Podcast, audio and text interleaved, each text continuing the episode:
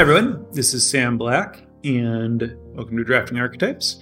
Today, I'm going to talk about drafting red white in Crimson Vow Limited. Before I get started, I want to remind everyone that the notes are available on patreon.com slash drafting archetypes. Um, that can let you follow along with what I'll be talking about on the episode today. Um, that's available on patreon.com slash drafting archetypes for patrons, uh, limited guru or above level patrons specifically.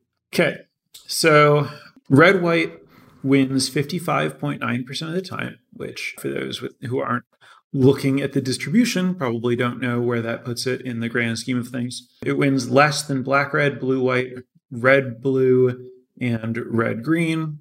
So, kind of middle of the pack, least successful with the red archetypes, but red archetypes in general do pretty well. Not like a bad archetype that you need to avoid, but not an archetype that I'm personally looking to end up in myself. I think that red is a touch overdrafted, if anything. And if for some reason red is open and I should be drafting red, white's not the color I would look to pair with it personally. So this is an archetype that I personally end up in fairly infrequently. That said, if you're in a space similar to where I am, um, where you're primarily avoiding green in this format, this is an archetype that's compatible with that. So I, I would expect to end up here rarely, but occasionally. The primary issue with red white in this format is typically red white is an aggressive archetype. And I believe that if you look at the paper insert that comes in boosters that tells you kind of like the description of what all the color pairs are about, if I remember correctly, red white is actually listed as its theme is just like being aggressive, which surprising in its um, lack of precise thematic cohesion. But I, I think that that's what the uh, that's what's going on here, which really more than anything else speaks to the designers didn't even really try to give you a specific thing to work toward. And I would also argue that to the extent that aggression is what red white is about, that doesn't even particularly come through in this limited format compared to other limited formats. The issue is that uh, the strongest cards in red and white are removal, card filtering, and life gain, which are not naturally particularly aggressive.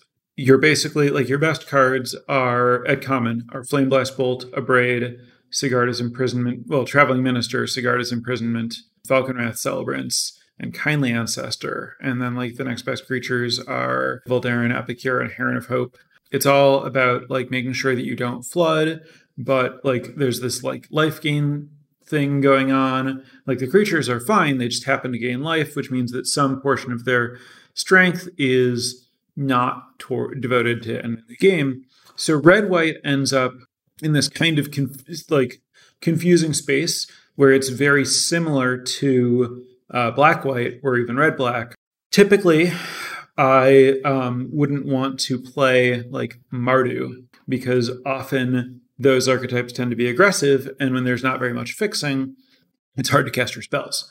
But I have played Mardu successfully in this format because what all three of those pairs are doing are so similar and have so much overlap that if you focus on uh, using blood and removal spells and playing a long game and playing an attrition game and trying to just like wear your opponent out, the cards work well together.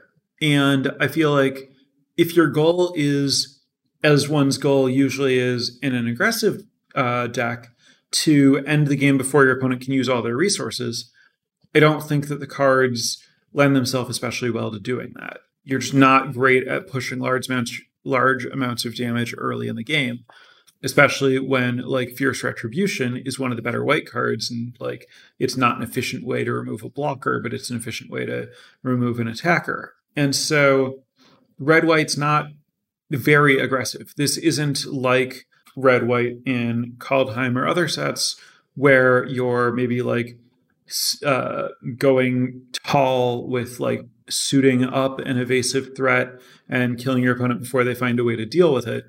This is like more reliant than red white usually is on evasion and um, reach. Like this deck actually makes pretty good use of Kessig Flamebreather. Structurally, I think that it's a lot more mid range than it might be presented as. It does have uh, closing power. A lot of the good uncommons are aggressive, but the, the top uncommon is Voltaic Visionary, which is a good aggressive card, but its strength is primarily in the fact that it gives you an extra card, which speaks to the fact that this is kind of more about attrition than it is about aggression. Alluring Suitor, Markov Waltzer, very aggressive, very just good aggressive creatures, but they're more just overall powerful cards than like purely aggressive. Markov Waltzer is very much about attacking. It has evasion. It has an ability that only works on your turn, so it's only working like while you're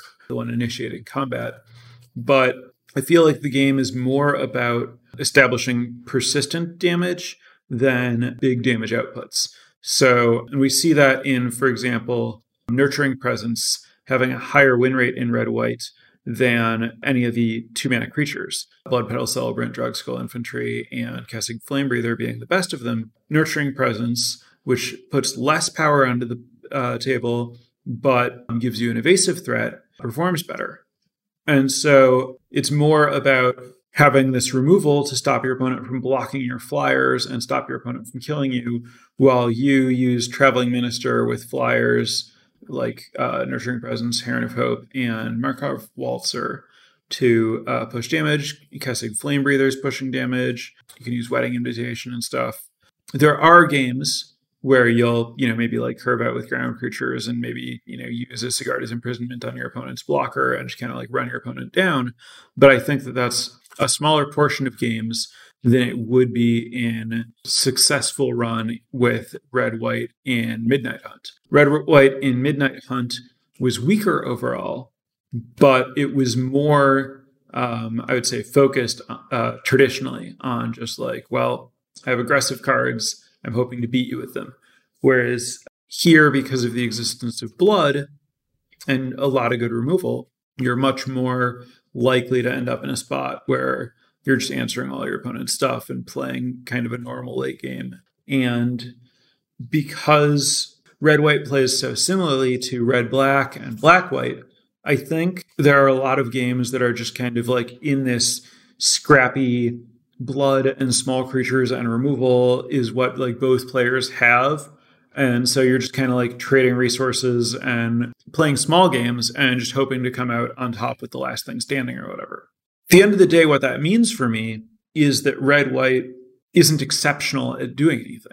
It's not bad at doing it, it's just doing the same thing that other colors are doing.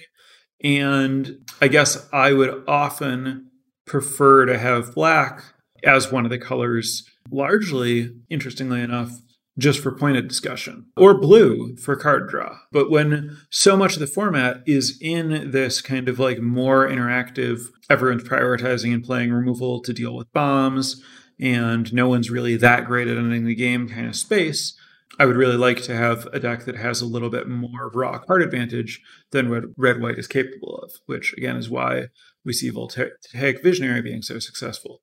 Uh, interestingly, I would expect the impulse, the uh, light up the stage type card to maybe show up as a way to deal with that. But I don't remember it having great stats. But I want to step back a second and touch on the thing that I was saying about nurturing presence being the most uh, successful two drop. There's a little asterisk by that note for me, which is nurturing presence has a higher win rate than the other two than the two mana creatures. However, nurturing presence interestingly, has a worse improvement when drawn than cards with a comparable win rate.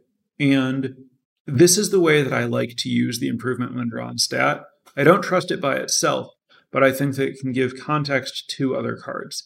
And in the case of Nurturing Presence, what I believe is going on here is you are because it's so important if you're going to put nurturing presence in your deck to be able to play it early ideally on curve which requires having one mana creature you are more likely to play nurturing presence the more one mana uh, one cost creatures you have in your deck. And i also believe that the more traveling ministers and Voldaren epicures you have in your red white deck the stronger that deck is. So i think that nurturing presence is more likely to be played in good decks or with cards that are independent that are strong separately from that. So a lot of nurturing presence's high win rate, I think, is just uh, it's being carried by the cards that it's played with. And when you don't have traveling minister, you both win less and don't play nurturing presence. So that would lead me to uh, like you know not necessarily prioritize nurturing presence over Drogskol infantry when I'm drafting red white. If I especially if I don't already have epicure's and ministers uh, to know that the presence will be good. So this is a spot where you don't want to just like trust the higher win rate as indicating that it's a better card or will make your deck better. The only commons in red and white that win more than red white's average um, are the premium removal spells Flame-Blessed Bolt, Abrade, and Sigarda's Imprisonment, and Traveling Minister. I'm still not totally sure how to parse that information. There was another deck where almost nothing where almost none of the commons won more than the deck's aggregate win rate, and some decks where that was far from true. My guess is that when that happens, it's more important to have uncommons. Whereas when there are a lot of commons that win more than the aggregate win rate, uh, if you put the right commons together, you'll do well. But I believe that a lot of the strength of red white is in the uncommons. Um, your commons are like removal and support cards and you really want to have your Voltaic Visionaries, Alluring Suitors, Markov Waltzers, Angelic Quartermasters, Twin Blade Geists, all, all of that stuff as the like to give you a core of strong aggressive creatures. That means that basically it just means I only want to be red white if it's open. Because these aren't it's not like these are cards where I will get them if other people aren't exactly red white. Like people are going to take the good red commons if they're any red deck. They're going to take the good white commons if they're any white deck. Markov Waltzer is the only card that will come to me if like nobody's playing red and white together. So this is not, you know, like I talked about how blue green wants specific cards to the blue green archetype. And so it's very concerned with is anybody else at the table blue green? And it might not care if it's being passed to by a blue player and a green player who are doing something else. Whereas red white i don't really care if you know if the person opposite me is in red white that's fine as long as the people next to me are not in red or white so that i can get two or three looks at the good red and white uncommons that's what i want so it's more about just like independent good card quality in my colors particularly premium uncommons and the premium commons and then you know every extra common creature i have to play that's not like Epicure Minister, or to some extent Falkenrath Celebrant, but there are diminishing returns there. Heron of Hope, but only if I have traveling ministers.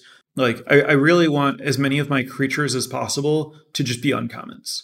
For that to be the case, I need those. I need to be at a table where, like, a table and seat that happens to like see those cards, and for my neighbors to not be in those colors. So um, I think that means that it's like this is an archetype where I would want to be here because I'm reading signals and believe these colors are open rather than something that I would want to force or try to position myself into because I just like I don't think the commons are where you want to be. Um, they're not going to be carrying you by themselves. That's my guess. Again, that's because I think that they're just not quite in sufficient alignment about how they want to play and what they're trying to do. I had just failed to previously do my dives into cards that look like they might be overplayed or underplayed in the archetype. Uh, no really big standouts there, except uh, that the two drops, Drogskol Infantry and Blood Petal, Celebrant in particular, are played pretty highly and not very successful. This is just uh, points back to two drops in this format are pretty easily outclassed and can be hard to take advantage of. And it might be best to draft in a way that doesn't prioritize trying to make that work and might just accept that uh, this isn't a format for them and to focus on doing other things with your deck. Relatively short lecture, but that's fine when that's what's going on. Let's turn it over to uh, Twitch for questions and just go from there anyone in Twitch chat. If you have any questions or comments on Red White, drop them in chat and I will uh, answer them while I'm waiting for that. I do want to thank the newest patrons at patreon.com slash drafting archetypes. uh, Will and Sean, thank you very much for the support. All right, first question. Wedding Invitation performs well in both of the other Mardu color pairs, but curiously not well in red white, with the vampire and life gain density in red white. This is a little surprising to me. Any thoughts on why that might be? I also thought that, that was a little surprising. So, the life gain is a little less important when you're not spending life because of um, the fact that you don't have access to pointed discussion. Uh, you're also not enabling the synergies on Courier Bat, which is another like high impact payoff for gaining life. There are a few other black cards that trigger off gaining life.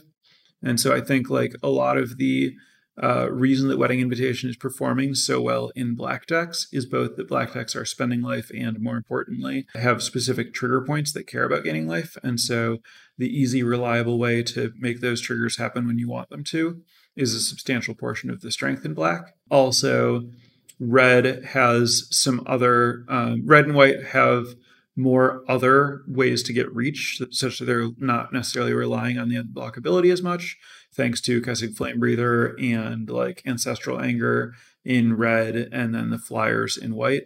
That's my best guess there on what's going on with Wedding Invitation, but that's more speaking from just like reasoning through what we observe with the stats rather than like my specific experience with Wedding Invitation. Thoughts on Ancestral Anger and Combat Tricks as a method of getting through high toughness blockers, or would evasion be a better way to go? So Sure Strike is a card that has a reasonable performance in red white, and um, the plus two plus two indestructible performs non horribly. Ancestral Anger also performs all right. Ancestral Anger is going to be a lot better if you have Twin Blade Geist or Kessig Flame Breather or a lot of Ancestral Angers. I definitely think that if you do end up in the like more aggressive spot uh, like version of red um, where you're playing uh, just like more of the cheap creatures and less removal basically. So you know presumably there are going to be some powerful cards in your deck. If instead of having voltaic visionaries and markov waltzers you have abrades and sigarda's imprisonments you are less likely to want combat tricks. If you have less that premium removal and more of those like premium creatures you're more likely to want uh, ways to push damage in combat. Markov Waltzer in particular is a card that, you know, plays pretty well with Sure Strike in particular. I think that there you really just want to the typical the less you the more the more creature based your deck is, the more you want combat tricks. And the more removal you have, the less you want combat tricks. Next question slash comment. I've been protect- conceptualizing red white in Vow as bad blue white. Similar overall game plan, but trading in blue interaction plus card advantage for reds. Are there any strengths of red white that I'm missing with this idea? The main thing that red is offering you is more removal, which is what white's offering you. So there's redundancy there, but the redundancy means that you can plan for it, or if you're not seeing the removal in white, you can swap in the removal in red if removal is the thing that you need. I agree with you in that I prefer pairing removal with card advantage. And so I feel like if I have the removal in red, I'd rather pair it with the card draw in white. If I have the removal in white, I'd rather or I'd rather pair it with the card draw in blue. If I have the removal in white, I'd rather pair it with the card draw in blue, rather than like doubling down on removal. Like I, I like to just say, okay, I'm blue, and then I'm going to be either red or white, whichever card, color I'm seeing good cards in. But hypothetically, someday I might blue might not be open, then I wouldn't be able to do that. Um, but uh, I mean, to your question, like I mean, you're you're certainly asking someone with a considerable bias. I am very likely to agree. Yeah, I want to be blue. I can't say that there's no advantage to just being red white instead. You know, doubling down on your removal and trying to end the game and saying, well, I don't really need card draw because I have like blood from Falkenrath Celebrants or whatever but that's what you have. The next question or comment is about Honeymoon Hearse, um, which Beers says has been the go to for getting through large creatures um, and acknowledging that it has really bad stats.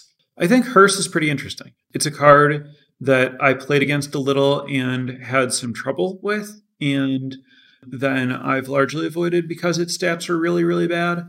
But I do think that its stats are likely driven down by people playing in decks that can't support it. And if you have a very large number of one and two drops, I think it's actually pretty good. I have played it very, very little, but I have sideboarded it in to very good effect. And just like the text of the card reads like it should be good to me if you're reliably playing a creature on turns one and two, which I do think red white is likely the best color pair at doing, or certainly an above average color pair at doing it.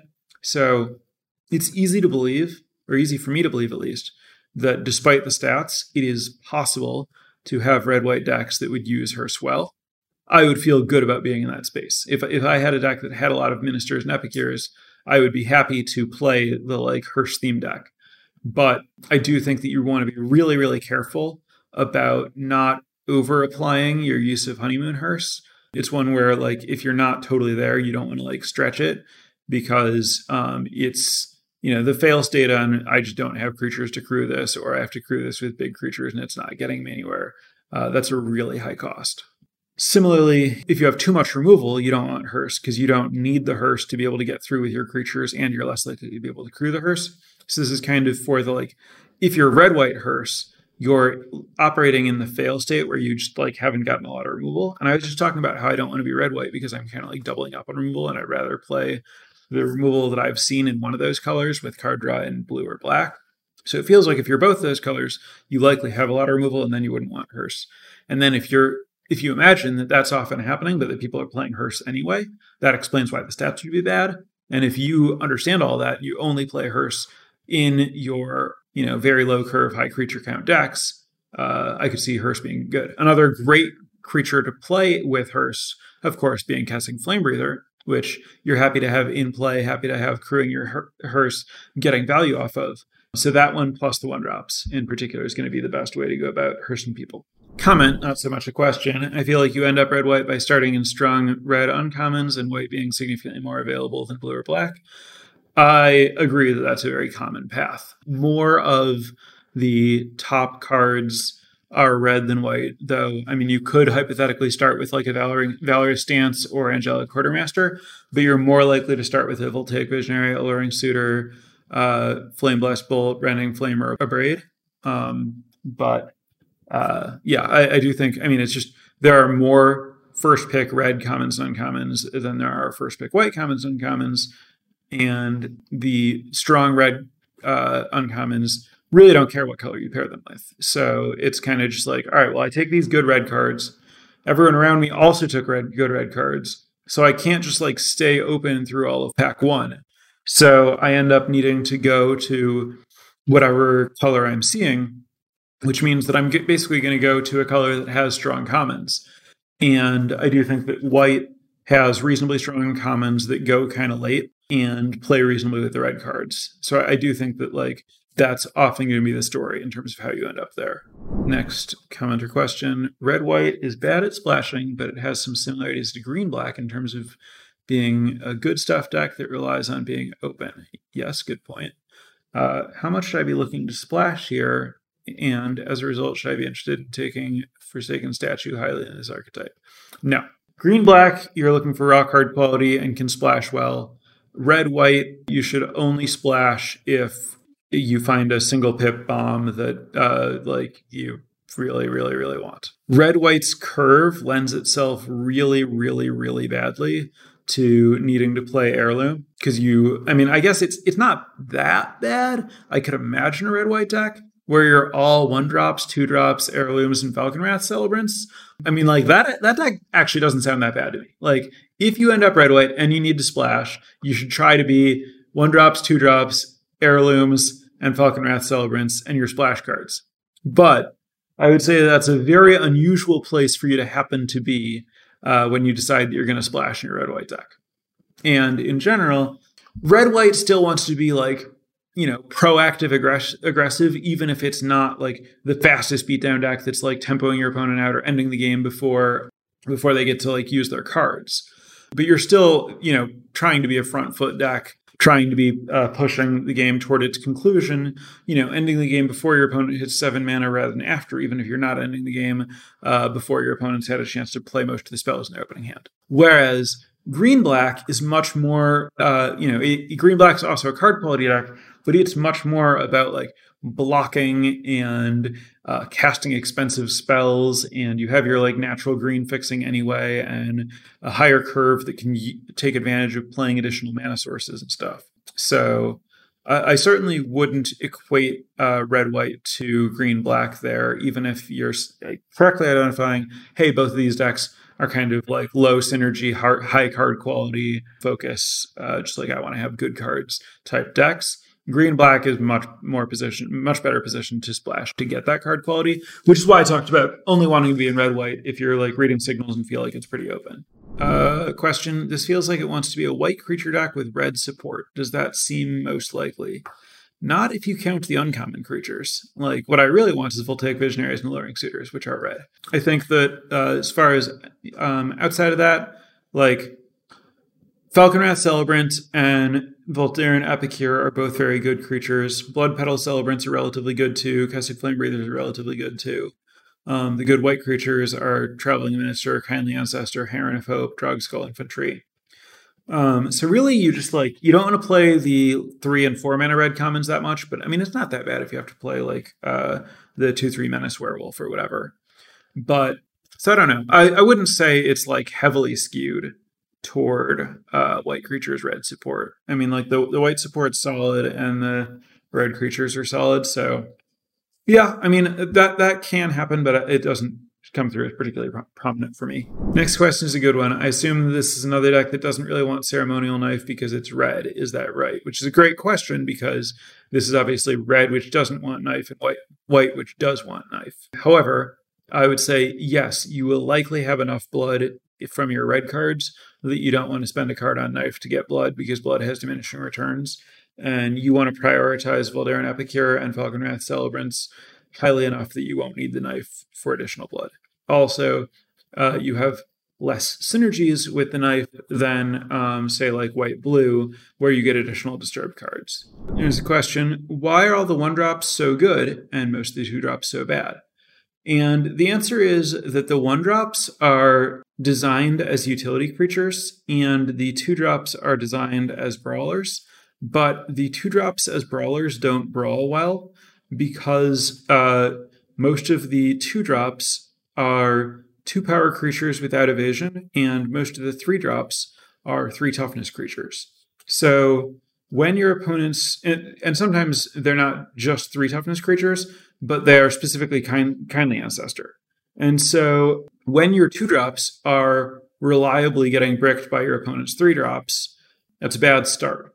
There are formats where the two mana creatures are two twos or three twos, and the three mana creatures.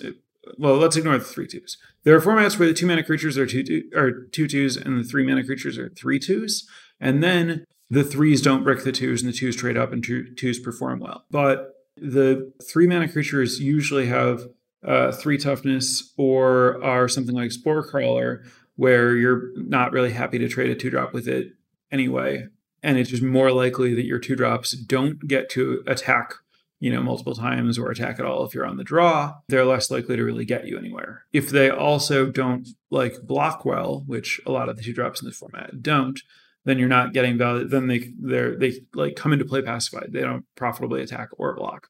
Whereas the one drops both cost less mana don't really like take a meaningful turn to get into play.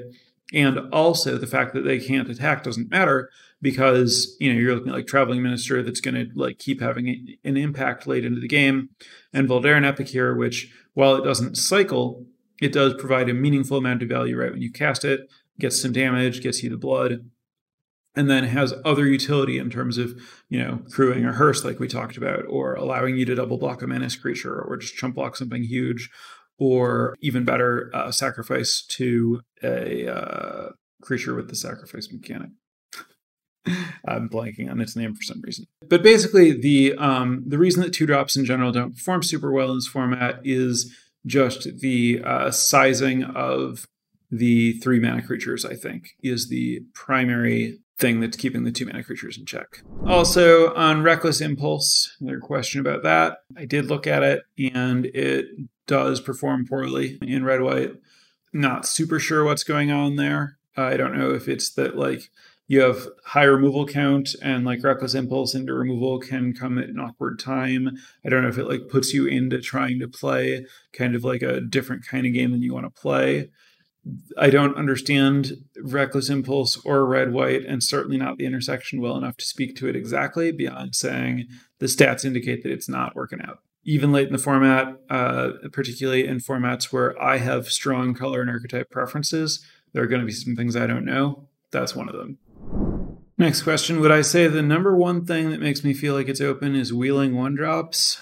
No, I don't necessarily expect to wheel minstrels. And I also kind of want to figure out if it's where I want to be earlier in the draft than that. So it's more just like I think that this is less.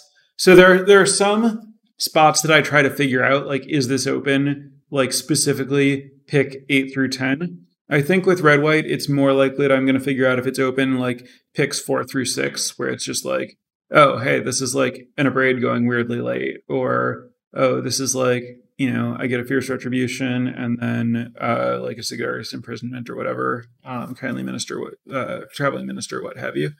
I, I think it's more about like, are the like top commons still in the pack in the middle of the pack, and less like, did I wheel the tear down from that?